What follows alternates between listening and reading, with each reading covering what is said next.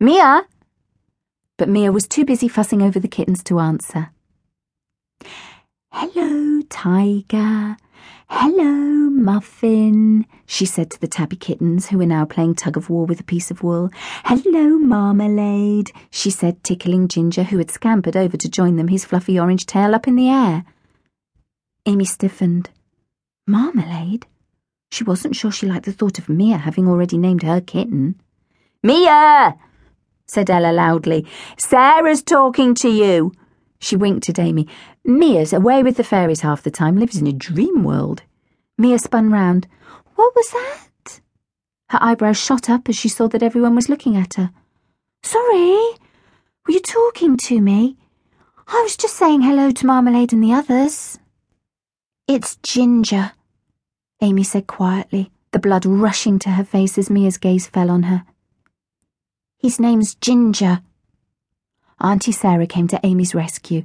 Yes, you'll have to stop calling him Marmalade now, Mia, she said.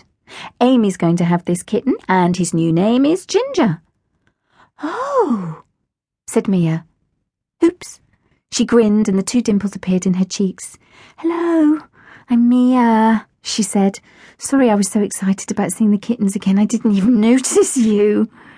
She's so rude, Ella teased.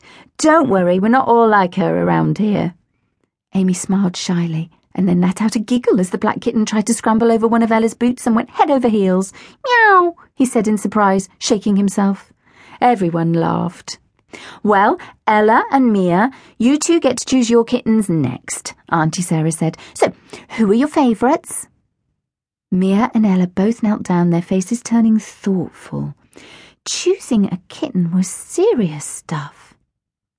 I need a kitten who will get on with Misty, Ella said. That's our other cat at home, she explained to Amy. She scooped up the all black cat, who began fighting Ella's hand, kicking it with its back legs and trying to bite it. Maybe not you, Sooty, she laughed. If you did that to Misty, you wouldn't be very popular. Mia, meanwhile, was cuddling the grey kitten. I think you're the cutest, she said, stroking the kitten's head.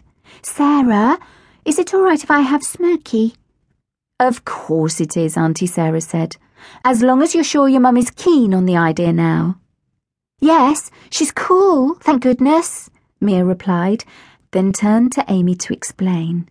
Mum said I couldn't have a kitten at first because I do so many after school clubs and activities. She said I wouldn't have time to look after a pet as well.